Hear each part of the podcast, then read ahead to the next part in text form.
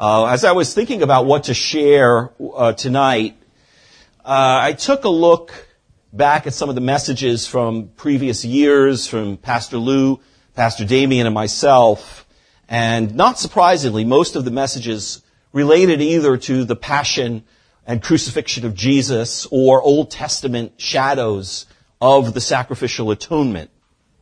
It is, after all, Good Friday, a day when quite naturally we give our attention to the cross of Jesus Christ, the love of God demonstrated in the atoning death of our Savior, who was condemned in our place as our substitute, bearing the wrath of God against sin for us to save us from our sins.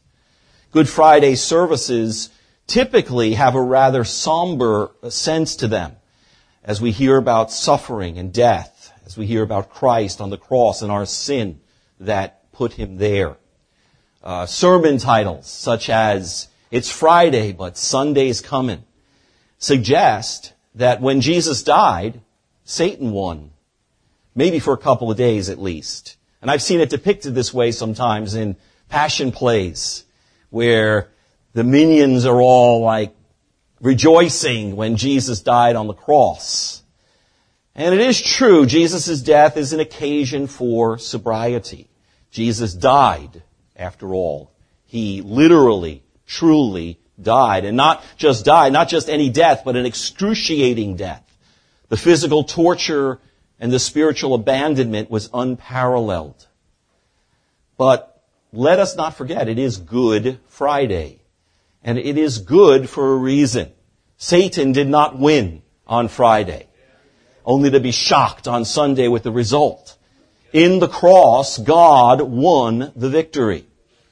And tonight I want to consider one application of Christ's death uh, that we have not considered yet in any of our Good Friday messages, and it's linked to what is called the Christus Victor uh, theory of the atonement, which is a classic idea that has been in the church embraced far back as we could trace.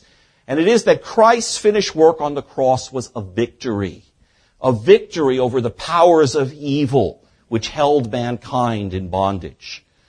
And of course, this doesn't deny the, the substitutionary atonement of Christ, the suffering and death of Christ. At the same time, it's important, though, that we realize that Christ's death in Christ's death, sin was defeated and humanity was set free. 1 John 3 8 says the reason the Son of God appeared was to destroy the works of the devil.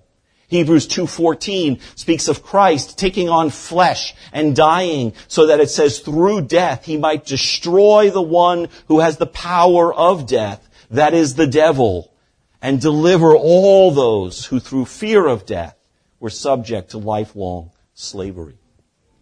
The text I want to go through this evening is in Romans chapter 6. So if you have your Bibles, turn to Romans chapter 6. We're going to look at the first 11 verses of Romans 6 tonight. Romans 6, beginning in verse 1. What shall we say then? Are we to continue in sin that grace may abound? By no means. How can we who died to sin still live in it? Do you not know that all of us who have been baptized into Christ Jesus were baptized into his death? We were buried therefore with him by baptism into death, in order that just as Christ was raised from the dead by the glory of the Father, we too might walk in newness of life. For if we have been united with him in, the, in, in a death like his, we shall certainly be united with him in a resurrection like his. We know that our old self was crucified with him in order that the body of sin might be brought to nothing, so that we would no longer be enslaved to sin. For one who has died has been set free from sin. Now, if we have died with Christ, we believe that we will also live with him. We know that Christ, being raised from the dead, will never die again. Death no longer has dominion over him. For the death he died, he died to sin once for all. But the life he lives, he lives to God. So you also must consider yourselves dead to sin and alive to God in Christ Jesus. Now this is a middle of an epistle, a middle of a letter. So I, I want to begin by just giving you a quick summary of the first five chapters of the book of Romans so that you understand the context where this comes in. Romans is written by the apostle Paul, a rabbi who meticulously kept the law of God, believing that he was righteous for his keeping of the law. He persecuted Christ followers until one day when God apprehended him on the road to Damascus while he was on his way to persecute Christians. The risen Jesus Christ himself appeared and called Paul to repent and follow him. Paul's life was changed instantaneously. Instead of persecuting Christians, he became one. And not just any Christian, but arguably the most influential, influential Christ follower of all time. The apostle Paul then traveled throughout Europe and he established churches.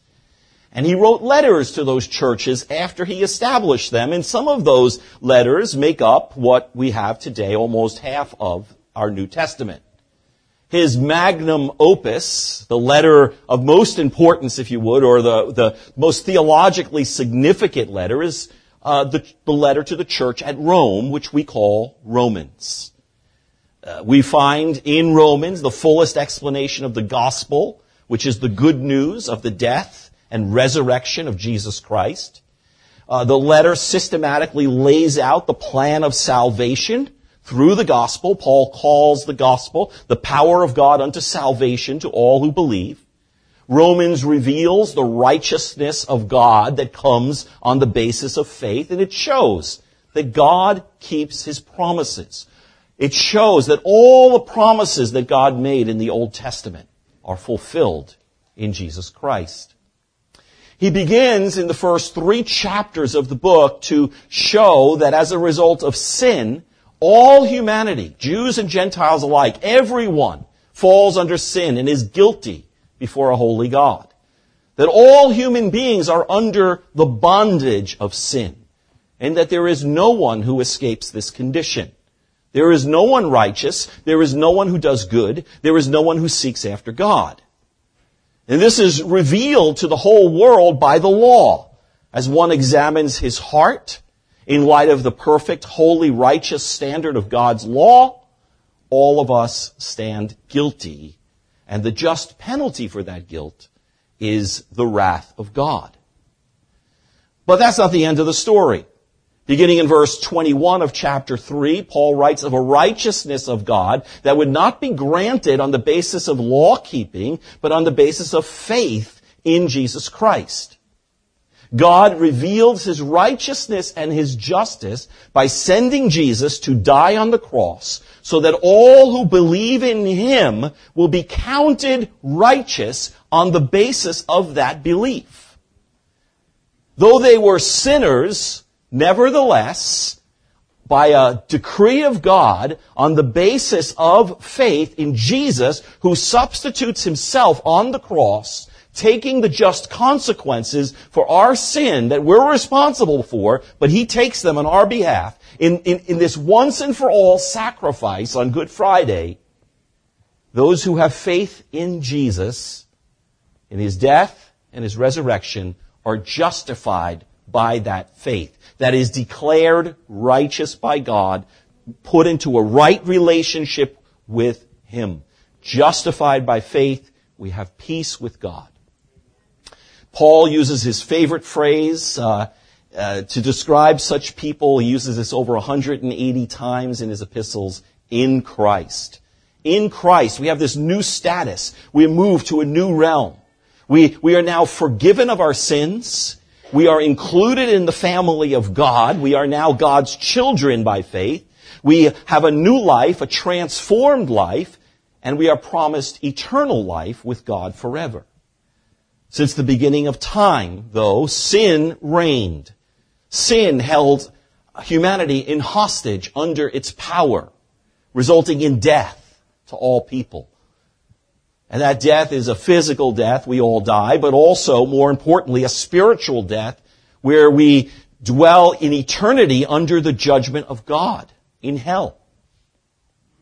But now, for those in Christ, grace reigns.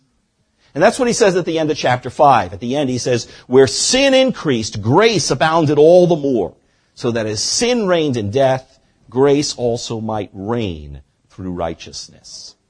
That brings us to chapter 6. That's all that is context leading up to our text.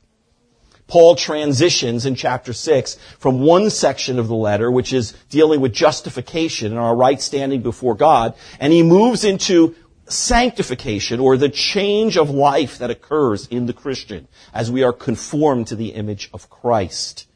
What begins with justification moves progressively through sanctification. Whereas once we were under the bondage of sin and death, something happened to change all that, to set us free from the law of sin and death. So he says in verse 2 of Romans 6, he says, how can we who died to sin still live in it? Death and life cannot coexist. Uh, we, we come to Christ by faith, we die to sin, we cannot be both dead and alive as far as the same, in the same realm. We're either dead to sin or alive to it. So that's why he, he asked this question. How can we who died to sin still live in it? Our death to sin is the primary theme here in Romans chapter 6. How can we who died, definitive past tense, this is a once for all breach with sin that now gives us this new identity this new realm that we are brought into as believers in Jesus. We are transported into this new realm. It's pictured in baptism in verses 3 and 4. It talks about us being baptized into Christ Jesus, baptized into His death. Uh, this is a picture, baptism or immersion into Christ and into His death refers to our union with Christ. In the same way, for those who are familiar with water baptism, the believer is immersed into the water.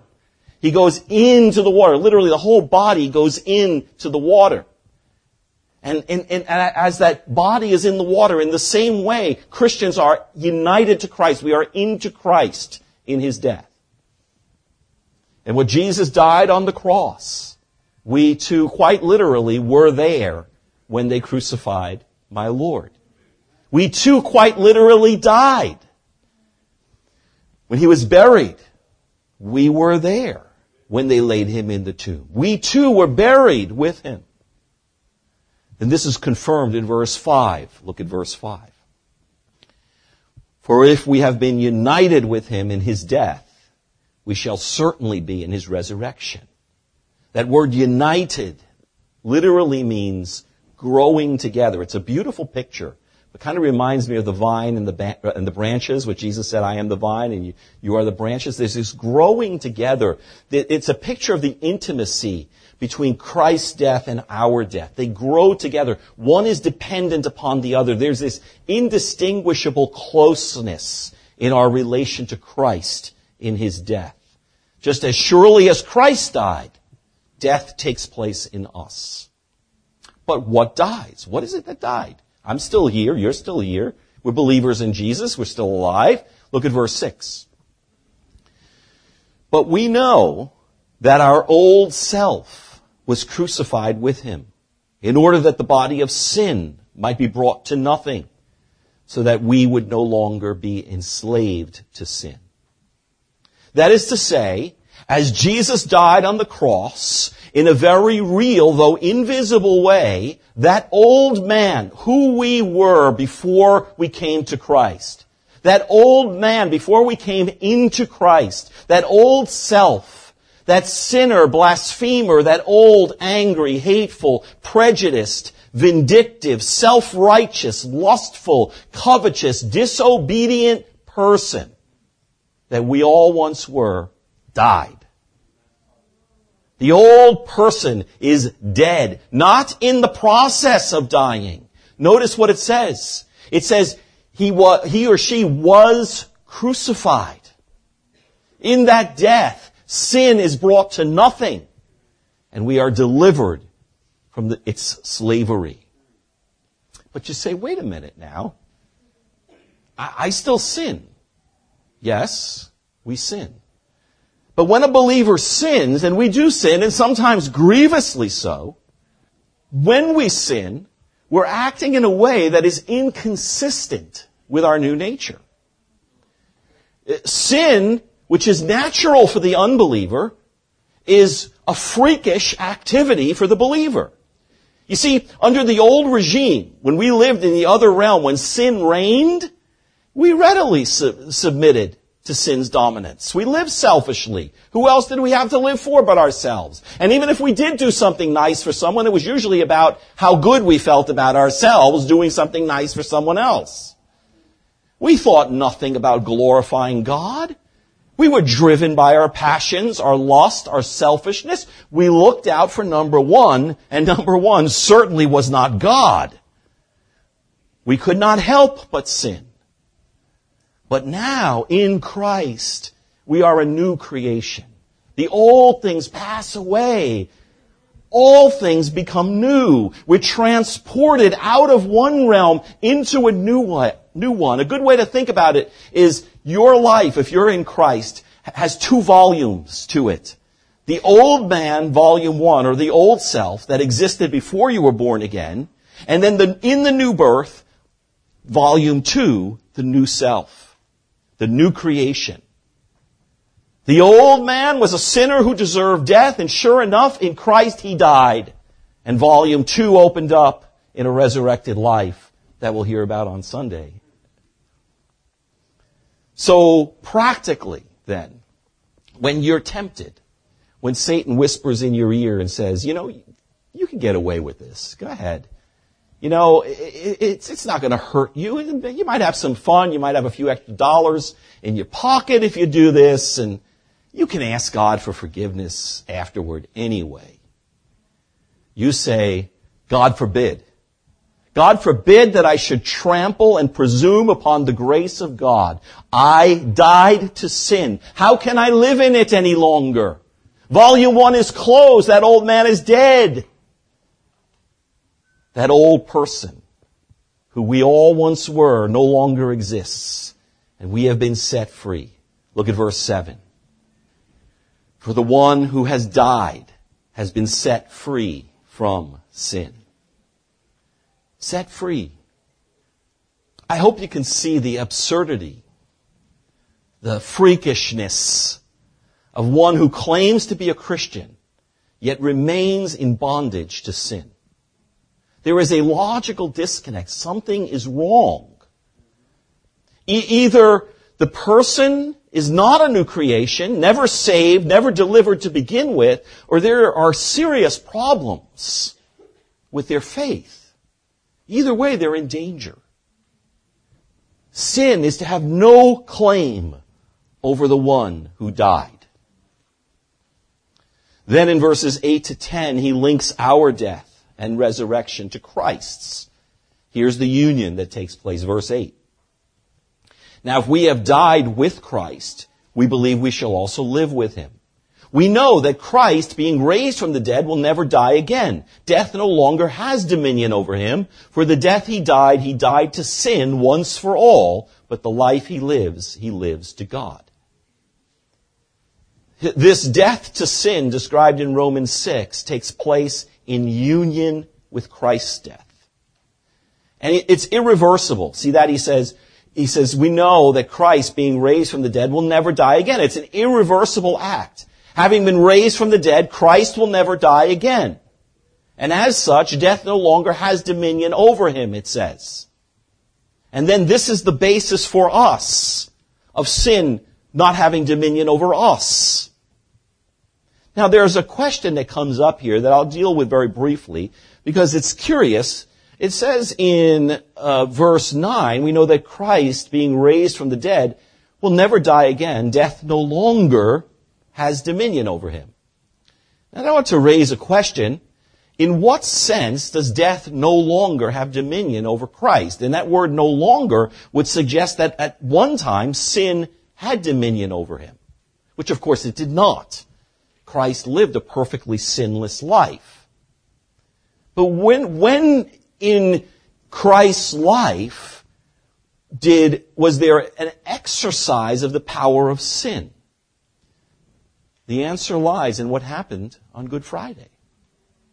When Christ took upon himself our sin on the cross. 2 Corinthians 5:21 God made him who knew no sin that's Jesus. God made Jesus to be sin for us. 1 Peter 2 verse 24 He himself bore our sin in his body on the cross that we might die to sins and live for righteousness. Isaiah 53 verse 6 The Lord laid on him the iniquity of us all. Yes, Jesus was a sin offering. But just like the animals in the temple that would offer their lives, when, when, when the sinner would come and lay their hands on the animal, there would be an actual process of laying on of hands, and as it were, the animal was taking on him, on the animal, there was a transfer of sins to the animal, so that when that animal was slain, it was a picture of sin itself being slain with the animal. Christ so perfectly identified with fallen humanity. It can be said that sin ruled over him who was without sin in that last moment of his life. When Jesus breathes his last breath and he bows his head and he says that one word to tetelestai, it is finished. Like we sang earlier. It is finished was his cry. Sin was fully defeated. And the consequence of sin, death, defeated.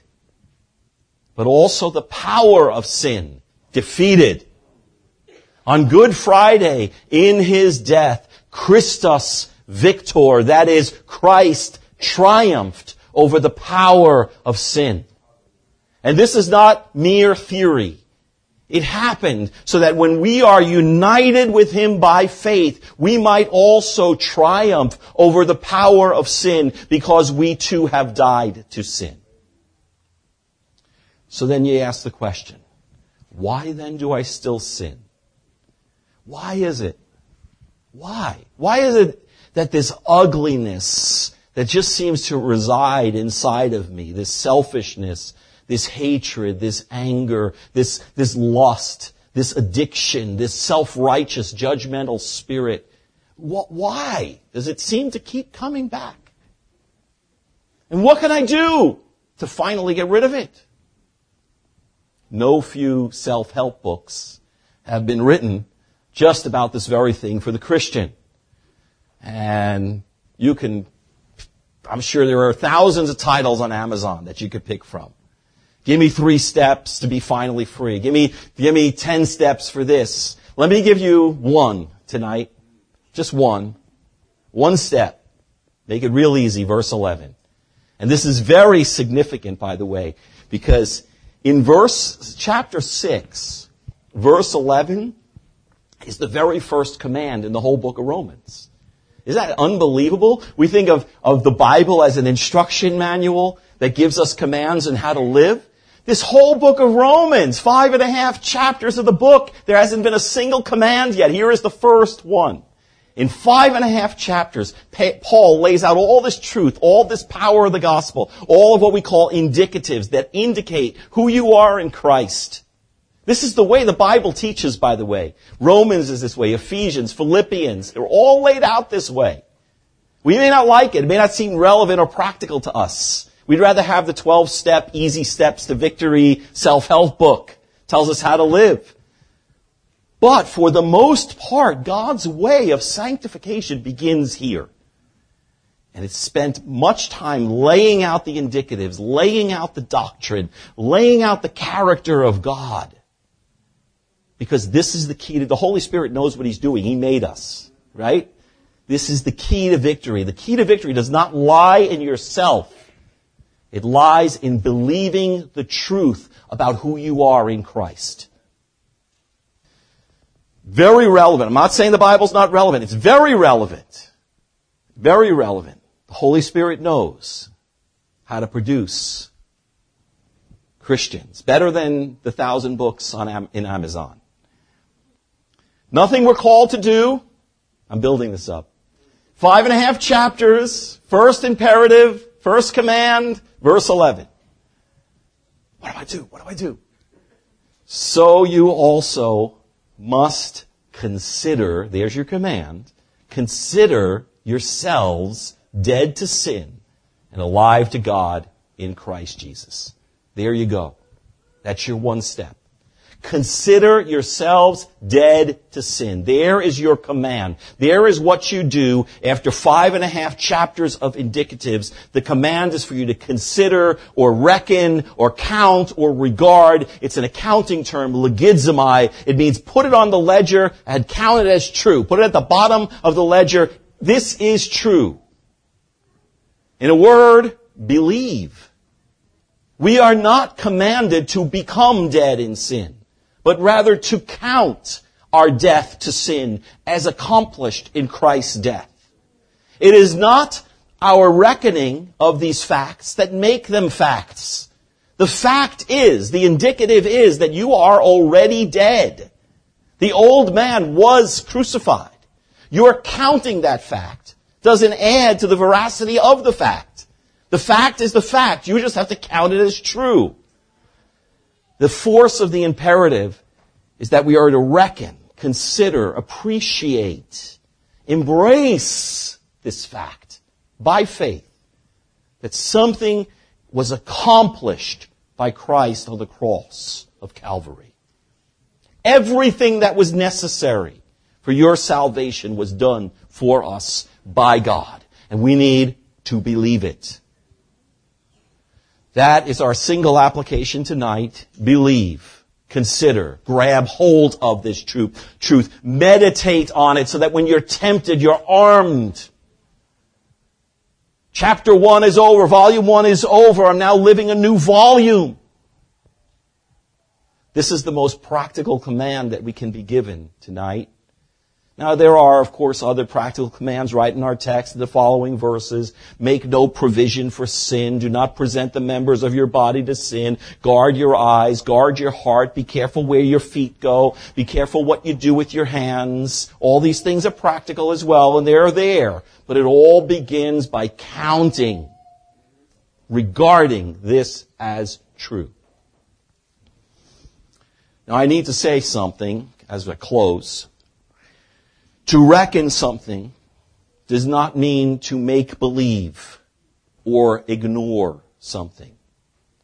We are not commanded to pretend or act as if we've died when we know full well sin still controls us. If Christ's death has contributed nothing to the death of your old person and you remain in bondage to your sin, if Good Friday is nothing more than you, nothing more for you than a day to attend church, it doesn't matter how many Good Friday services you go to, it doesn't matter how many times you've attended church, you're not a Christian because the scripture says you cannot, it is impossible for you to serve two masters. If sin dominates you and you obey the tyranny of sin, then Christ is not your king. But there is great hope that Good Friday offers. 2,000 years ago, Jesus died on the cross. And that serves as an invitation for you today to come to Christ. An invitation for you to finally close volume one and start volume two by becoming born again. It doesn't matter here how young or how old you are. Jesus said you must be born again. Believe in the Lord Jesus Christ today and you will be saved. May today be the day of salvation for you. Repent and believe Christ. Follow Him. Trust Him. And lastly, for my brothers and sisters in Christ tonight, when that old ugliness comes back to bite you, or you find yourself overcome by bitterness or anger or addiction to any sin, and you succumb to it, realize sin is not resurrected. Sin is not resurrected. Your death to sin is an abiding condition. Our sin nature was put to death once for all. But what happens is, when sin captures us, it all begins at that moment of not counting ourselves dead to that sin. We, in a sense, give it life by our unbelief. But it's dead. Count it so, my brother, my sister. Remember, a Christian that's overtaken by sin is actually freakish. It ought not be the norm. Our new natures are recreated in Christ Jesus to live a holy life. So believe that when Jesus died, you died. Believe that Jesus died not merely 2,000 years ago, but believe that, that on that cross, when He died, it resulted in your death and in victory over sin once for all. Amen.